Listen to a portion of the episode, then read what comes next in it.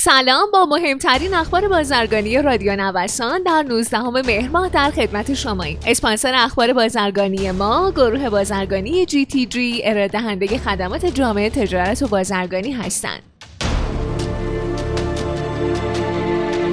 سهم تجارت جهانی ایران با همسایگان چین و هند در پنج ماهه سال 99 به 81 درصد رسید. معاون بین الملل اتاق ایران با ارائه آماری از وضعیت تجارت ایران از سال 96 تا پنج ماهه ابتدای سال 99 حجم صادرات ایران به مجموع 17 کشور همسایه به علاوه چین و هند در پنج ماهه ابتدای سال 99 رو بیش از 23 میلیارد دلار و مجموع واردات از این کشورها در همین بازه زمانی رو بیش از 10 میلیارد دلار اعلام کرد. همینطور ادامه داده در سال 96 حدود 57 درصد از حجم تجارت خارجی با همسایگان بوده که این رقم در سالهای 97 98 و 5 ماهه 99 به ترتیب 67 درصد 71 درصد و 81 درصد بوده.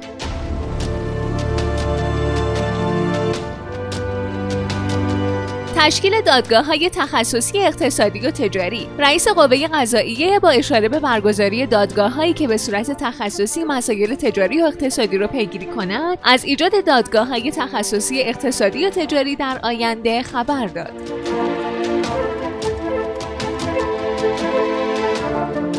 بلیت هواپیما گران شد. بر این اساس ارزان ترین بلیت 491 هزار تومان در مسیرهای مختلف و حد اکثر قیمت 2 میلیون و 600 هزار تومان هم برای مسیر بندر عباس تبریزه. همچنین پرواز تهران مشهد هم از 650 هزار تومان تا 1 میلیون و 355 هزار تومان و پرواز تهران کیش از 700 هزار تومان تا 1 میلیون و 750 هزار تومانه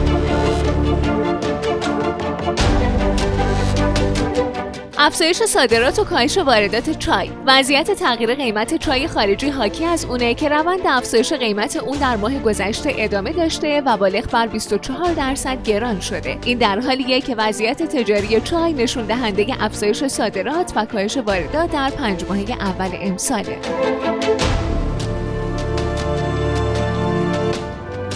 اتباع ایرانی می‌تونن با ویزای الکترونیکی به روسیه سفر کنن. نخست وزیر روسیه دستوری صادر کرد که بر اساس اون اتباع 52 کشور از جمله ایران می‌تونن با ویزای الکترونیکی به روسیه سفر کنن. شما شنونده مهمترین اخبار بازرگانی روز از رادیو نوسان هستید. به گفته که رئیس اتاق بازرگانی ایران و سوئیس سیستم بانکی ما پیش از تحریم های اخیر هم قفل شده بود و عملا به دلیل تحریم و AFTF ارتباط آنچنانی با دنیای خارج نداشت. همینطور تاکید کرده تحریم 18 بانک تأثیری بر کانال بشردوستانه سوئیس نداره. رئیس اتاق بازرگانی ایران با بیان اینکه دستگاه های مستقر در مرزها ناهماهنگ عمل می کنند گفته بدون اطلاع قبلی مرزها بسته میشن و کامیون ها برای چندین هفته پشت مرز متوقف میشن.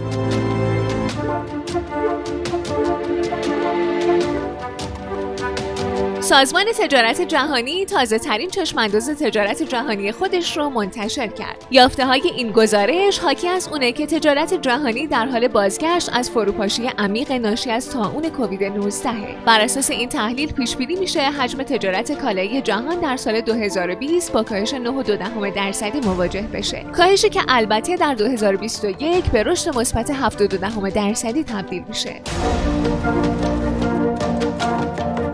احتمال ریزش ادامه دار قیمت بیت کوین. تحلیلگران معتقدند با توجه به اون که معاملهگران به دنبال محرک های جدیدی برای آغاز روند سعودی رمزارزها هستند ممکن ریزش بیت کوین و آلت کوین طی چند روز آینده ادامه داشته باشه. بر این اساس بیت کوین روز گذشته با کاهش 97 درصدی به قیمت 10592 دلار مورد معامله قرار گرفت.